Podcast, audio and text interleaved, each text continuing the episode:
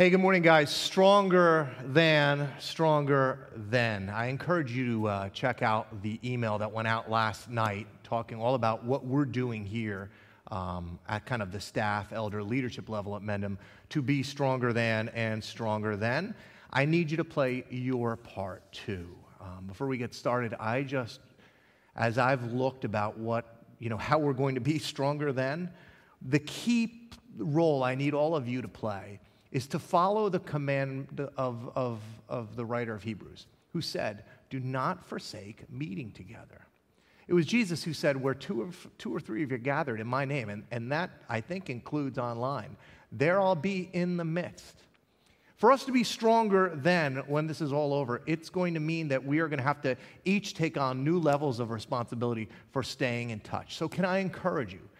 Number one, set this hour aside every week. Sit down with your family and kids. Have breakfast together and, and, and be part of this online time. Encourage one another through the comments. Call one another. Um, that's going to be your role. Small group leaders, figure out a way to get your group together on Zoom. My, one of my kids had their small group last night. All of them were on Zoom. Great job to uh, one of our elders, Eric Brohm, that led that group. That, you guys are really, that role of shepherding is bigger now than ever. And so that's what I'm calling each of you guys to. That's your job as we get going. This was a week, and that is maybe the biggest understatement of anything I've ever said to you guys. If, if you're anything like me, I've been on like this crazy emotional roller coaster all week. One minute I'm up, this too shall pass. You know what? It, everything's going to be fine. We got this. Give it a couple of weeks. Everything's going to snap back. And then the next minute, I mean, I hate to admit it, but the next minute I can wind up in, a, in kind of a dark place. And you should know, even pastors, I mean, even pastors can get to those kind of moments of despair. And so that was starting to really bother me this week, how I was all over the, the map. And being locked up at home, and by the way, if it was bothering me, you should have seen what it was doing to my poor wife, who every day didn't know who she was going to be dealing with. Uh, was it happy-go-lucky John or negative John?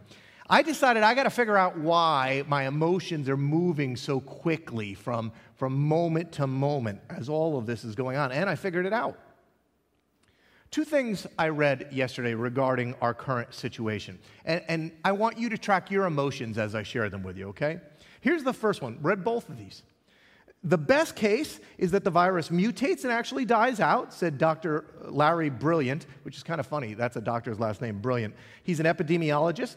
He was who, when he was a young doctor, was part of the fight to eradicate smallpox. He was a consultant for the movie Contagion. And he, he wrote, only in movies do viruses seem to become worse. He goes on uh, to point out that SARS and MERS, both, those were two other viral diseases, they both petered out, and that's quite possible here. Doctor Charles uh, Prober, a professor at Stanford, said, my hope is that COVID nineteen simply won't survive.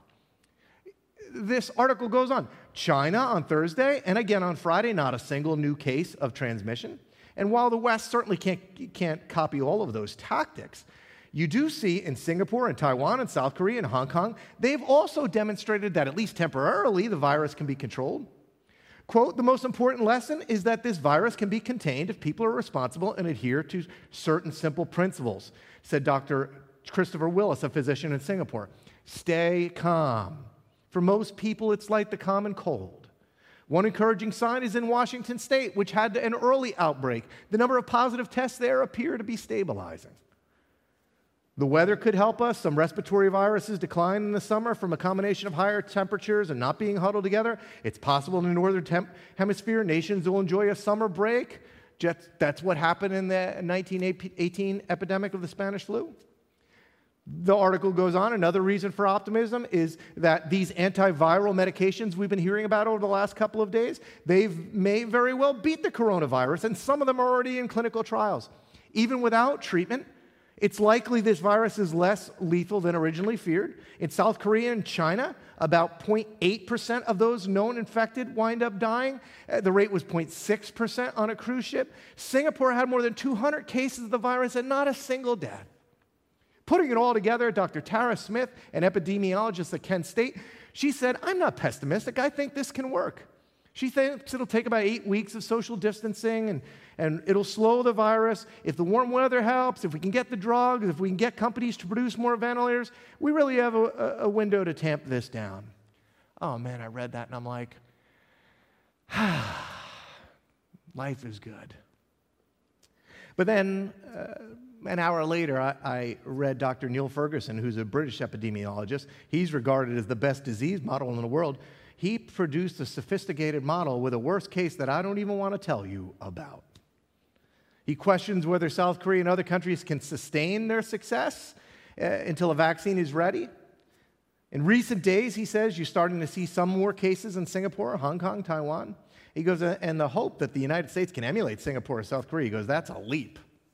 I read that and I thought, oh. You feel that? That difference? And, and so, which one's true? What do you believe? Where do you look? What do you, what do you believe when it's all so uncertain and scary? I, I've told you this many times, but it seems, I mean, it seems more poignant this morning than maybe on any morning. The number one saying of Jesus, the thing that he said more than any other saying or teaching was this, do not fear. Don't be afraid. In fact, the writers of the books of the Bible, by some scholars' count, say that do not fear, do not be afraid is commanded three hundred sixty-five times, which if that's correct, that would make it about one time a day. Don't be afraid. Don't fear. Great saying. Somebody quick crochet it on a pillow, tattoo it on a chest. The problem is that sayings and teachings are one thing. But actually, in a storm like this, in this kind of uncertainty, with these kinds of risks, not fearing, not being anxious, great saying, how? Jesus talked to his guys, his disciples, about this topic a lot. He knew that they, like we, would also need more teaching, or excuse me, would need more than just teaching or words. And so Jesus took them on a couple of boat rides, put them into a couple of storms, because he knew he was going to need to get that teaching, that truth from their head down to their heart. Matthew, many of you know his story. He was once a tax collector. He was a traitor to his people. He was a sinner amongst sinners. Matthew, who Jesus chose to be his disciple anyway, Matthew records these boat rides and storms. Jesus had been out healing and teaching, and he, he tells us that then he got into the boat, and his disciples followed him. Suddenly, a furious storm came up on the lake so that the waves swept over the boat. Now, the furious storm wording sounds bad, but it doesn't really portray exactly what Matthew was trying to get across. In the Greek in which he wrote that, he chose to bypass the common words for spring shower or squall or cloudburst or downpour. They didn't capture what he felt and saw that night. A rumbling of the earth, a quivering shoreline. Matthew chose a different word. He chose the word seismos, which means a quake, a trembling eruption of sea and sky. He wrote, a great seismos arose on the lake. That term still occupies a spot in our vernacular. A seismologist, what does he do? He studies earthquakes. A seismograph measures them. And Matthew felt a seismos that shook him to the core.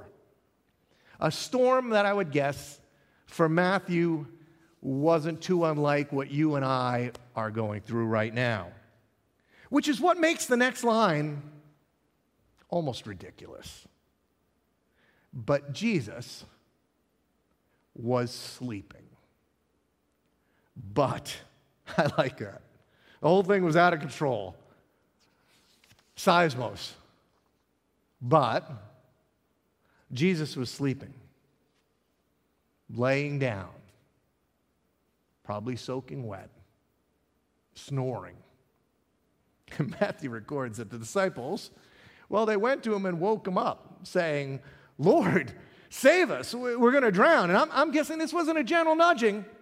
Oh, Jesus, would you, you know, we don't want to bother you, Jesus, we know you're sleeping, we don't disturb you, you got a little situation here. Mark, when he records this version, or when he records his version of this, he adds a little context to it. Here's how Mark says they woke him up. The disciples woke him and said to him, "Teacher, don't you care if we drown?" Jesus, don't you even care? And see, I, I know that feeling today. You see what unexpected storms can do. It's not just fear. Fear is bad enough, but w- when you hit a storm like the one that we're in now, can you see how it can even get the strongest of believers to begin to question the character of God? Jesus, do you even care? Which, of course, if I was Jesus and you just woke me up, first of all, I wouldn't be too happy. I had a good sleep going here. I might have a half a crank on, and then you, you hit me with a stupid question like that. After all I've done for you, do I care? And yet Jesus, he knows his boys. He knows what fear will do to us, and frustration isn't his M O. But in what would be funny if it wasn't such a horrific situation, he asks them what appears to be, based on the situation, to be a ridiculous question. He asks them in the situation, and maybe asks us, what might appear to be a ridiculous question. He replied, "You of little faith, why are you so afraid?" Why are we so afraid, Jesus? Jesus, do you see the storm? Do you see the waves? Jesus, do you see the wind? Do you see the cases mounting, the curve? It's not flattening. My four oh one k, it's plummeting. What do you mean, why are we so afraid? I can't go out of my house. My kids are driving me nuts. And, and word on the street is tomorrow they're going to close Bottle King. What do you mean, why am I so afraid? I like this. Matthew says, then he got up. Then he got up? He was still laying down? You see, Jesus doesn't panic. God doesn't fret. He doesn't freak out. Your Savior does not lose it. See, we do. We panic, we fear, we see waves and storms, we see mortality rates go up and stock markets go down, and we get scared because we project about what's going to come next. But understand, God, who lives outside of the boundaries of time, for whom all things are neither past nor future, but for him they all exist in the glorious now, he doesn't panic. And I think Jesus wanted his disciples to see him that way in the middle of the storm. And I can't help but think that maybe today in the middle of this storm, he wants you to see him that way too. We tend to just assume the worst. We run to dark places. Everything is out of control. All is lost. Not him. And then he got up and he rebuked the wind and the waves, and it was completely calm. Some of my favorite writers, they all focus on this next question. They, they focus on what happens next. Actually, in, in light of Jesus, he literally speaks to the forces of nature in front of them and stops them. And then the men were amazed and asked, "What kind of man is this? Even the wind and the waves obey him." Guys, enter the story. There is an element here for just a second of, whoa. Whoa. I mean, I believed in this guy before. I followed him. I gave up stuff for him. I liked his teaching a lot. But, whoa. If you really want to get a better feel for the question and the power of the moment and the realization about Jesus, the kind of realization about him that you and I need to get today. Here's how Mark recorded it. He didn't say they were amazed. He didn't say when he stopped the wind and rain they were amazed. You know what he said? He said they were terrified. And they asked each other, "Who is this? Even the wind and the waves obey him." You see, before they were afraid, the storm made them afraid. Now, knowing who they were in the boat with, now understanding who he is, what he's capable of, now the storm doesn't seem all that scary in light of the guy that's in the boat with them. The storm stopped. But now they were more terrified over the power of the boat. And guys, in that one moment when they saw God, when they saw Jesus for who he was just for a minute, it didn't last long in time. Their trust would, would, it would flee again. They would again look at their circumstances. But for a moment, they were able to take their eyes off of the storm when they understood who was in the boat with them. There was something that was much more powerful.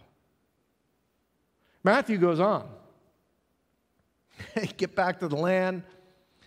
Jesus picks up the stories, telling them about the plan going forward. They had seen him. He had been healing the blind. He had just raised a young girl from the dead. And so he gathers the guys again together, same guys that had just been on the boat together. And he says, guys, now it's going to be your turn. I am going to send you out to do all of the things. I'm going to, I'm going to give to you the power that I have, and you're going to go out and you're going to do the same things.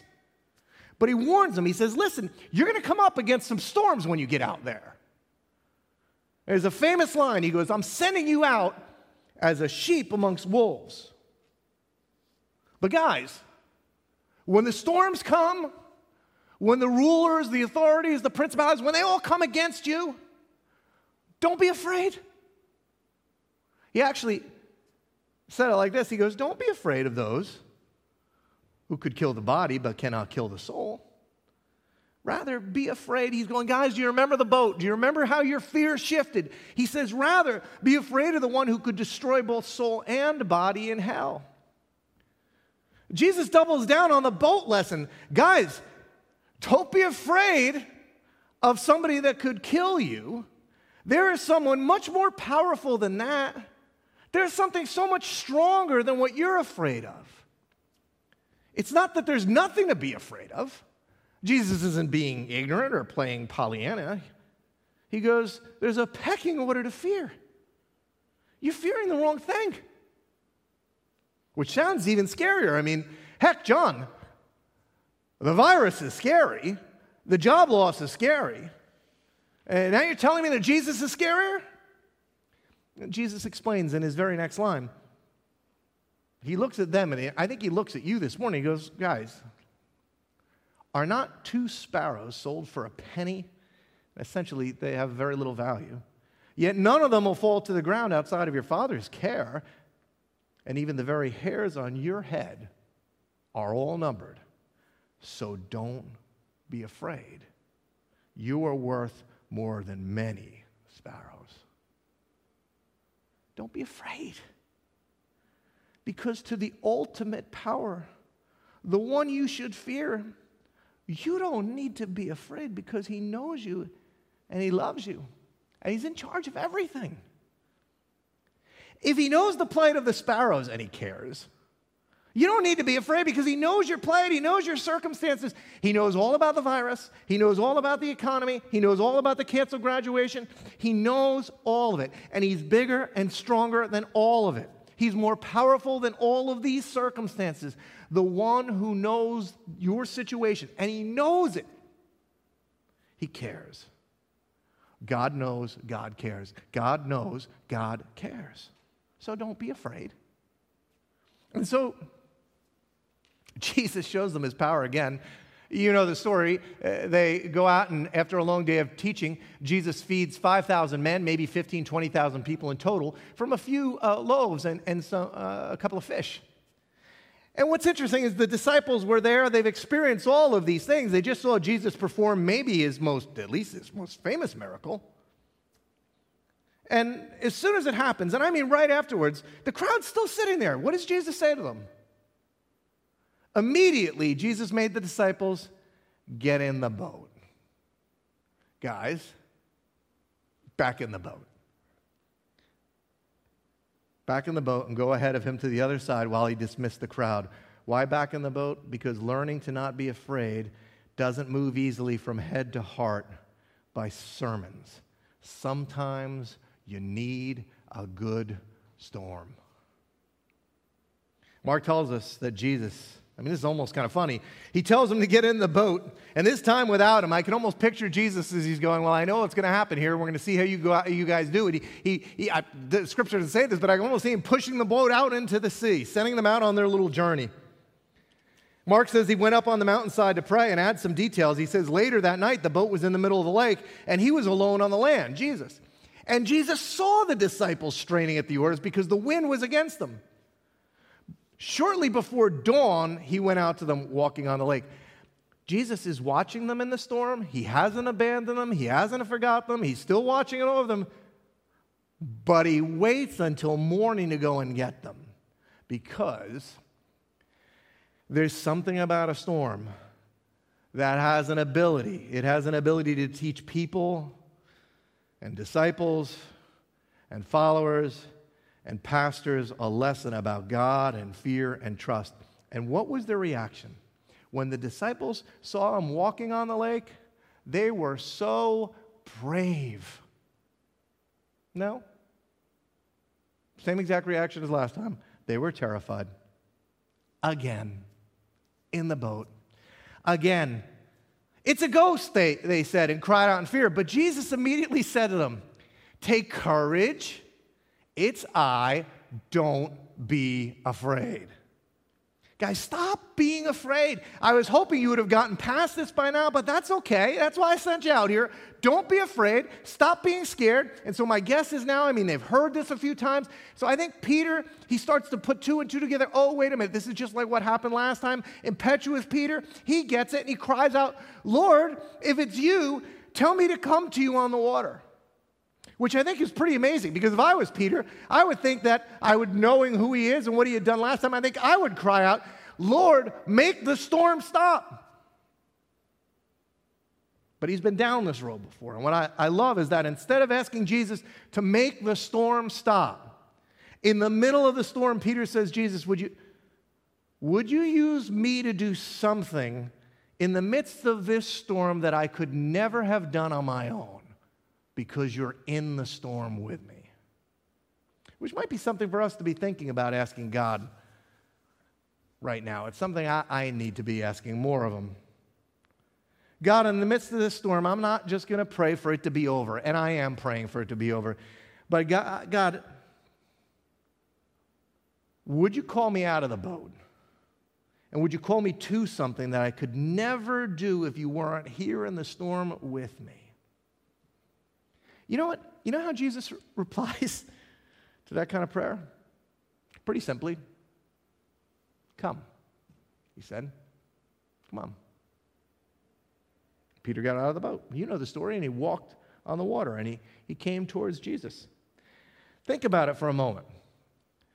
The greatest, most miraculous moment in Peter's life, heck, in any human life, in human history, came not a, uh, didn't happen on the, the safety of the shore. It happened in the terror of the storm. Because in the storm, Peter didn't pray for the storm to pass. Peter prayed to get out of the boat and ent- enter the storm because he understood the power of him who was outside of the boat. That's a prayer. That's an ask. But then here's the amazing part. But when he saw the wind, he was afraid and he began to sink. And he cried out, Lord, save me. He gets out of the boat. He walks on the water. Uh, this is actually really fascinating. And I know you've heard this before, but enter the story. He's walking on water, you guys. How is it really possible that you could be walking on water and suddenly be afraid of the wind? You're walking on water. To which I, I would ask you this question. Have you ever thought, you know, God, if you would just show up in my life, if you would just, if I could just hear your voice, God, or if God, if you would just show up so I could see you, or maybe God, if you would do something so miraculous, I mean, so over the top, and answer my prayer in a certain way, so I could clearly see this wasn't circumstantial. This had to be, this had to be God moving. So if I could see you and I could hear you and you would answer my prayer with such power and authority that I knew it wasn't circumstances, then I would believe you and follow you. To which I think Peter might say, trust me, you won't. You'll believe in him for a moment like I did. But you know what happened to Peter? And you know, you know what's happening to me? And I think it might be happening to you right now. Peter forgot how far he'd already walked. He forgot where Jesus had already led him, what Jesus had already done. Not just on the shore, mind you. He had already walked on water, but his circumstances made him forget all of the places Jesus had already led him. And what's funny is Matthew says Peter saw the wind. How do you see the wind? You can't see the wind. You can only see what the wind is doing. You see, the wind is an invisible enemy. He couldn't really see what threatened him. We really can't see what it is that's threatening us. All he could see was what it was doing all around him. All we can see is what it's doing all around us. And despite the fact that he had walked on water, he was afraid. Many of you know this, but the truth is simple. Peter walked on the water when he had his gaze, his eyes, fixed on Jesus, when he knew where he was going and who was at the end. He got out of the boat because he remembered the power of God, but he sank in the storm when he focused on the wind, when he focused on what the wind was doing. This week, I'm telling you, this is a discovery I made this weekend. I have spent the whole week focusing on wind, wind, wind, wind, way too much. And some days I've been sinking. When I realized this this week as I studied my emotions, they're getting moved all over by the wind. You know, I read a good report. You know what, Joan? Things are gonna, aren't going to be that bad. This too shall pass. I think I'll open up the pool early this spring. We're all home anyway. It's going to be a wonderful couple of weeks of family time. I read a bad report. Oh, my gosh, Joan, all is lost. They called out the National Guards. The markets are going to go down some more. We're never going to be able to buy that condo we've dreamed of in Del Boca Vista Phase two. Joan does not need this from me. My kids don't need this from me. You don't need this from me. And our town doesn't need this from us. See, what I discovered this week, in the midst of this storm, is that I have to not be distracted by the effect of the unknown or the unseen enemy, by the effect of the wind. I got to keep focused on where I'm going, who's calling me, because nothing has changed. Look, I understand. In some ways, everything has changed, but we have to embrace what we've always said. If, if somebody asked me three weeks ago, what are the most important things in my life? You know what I would have said? I would have said, uh, my God, my faith, my, my wife, my kids, my family, my friends, my church. And with every one of those things, church, nothing has changed. See, when I, when I get this right, when I stop letting the wind and the, what it's doing, when I stop setting my gaze off in those places, I experience immediately what Peter experienced. Immediately, Jesus reached out his hand and caught him. You of little faith, why did you doubt? Can you feel that? In that moment when you realize that God is bigger than all of this? And when they climbed into the boat, the wind died down. And those who were in the boat, remember last time those that were in the boat? Last time those that were in the boat, uh, they, they wondered, who is this man, was their question. This time, there was no more wondering. This time they were pretty sure. The scripture says, this time they worshiped him, saying, truly, you are the Son of God. Go to bed early the night before I'm going to speak. I was in bed early last night, and I got up very early this morning, as I do every week. And uh, this morning I picked up my phone, and um, I got a message from my daughter, Courtney. We have a family text. Everybody in the family's in it, and so everybody gets it, and we all have fun together with those things. And here's what Courtney wrote last night. She said, hey, as I sit on my deck and really reflect and focus on God, I, I had some thoughts. Let's all use this time to really push into God. There's something to be said about finding light in the dark. This is dark, and let's look for the light. What a positive way we could look at it. We could grow closer to God than ever before. That's powerful. And I know I want that connection now more than ever. Let's have faith, keep following, and grow together. And she concluded this way, my people, exclamation point, I love you all. My people, I love you all. You're stronger than this storm. We'll be stronger together when it's all over. But this week, I'm going to be praying that you would have the understanding that the one who is in the boat with you is to be much more feared than the storm that's around you. May your awe of him give you more confidence in him than fear of the storm around you. May you understand that that man who still commands the storm and the seas, he knows not just your name, but he knows every hair on your head. May you, as your courage grows, ask not just for the storm to pass, but may you ask to get out of the boat and walk in it. And may we all conclude together, maybe at a, at a, a depth and at a level we never have before, that truly this man is the Son of God. That's my prayer for you, Mendham. I'll see you on Wednesday night.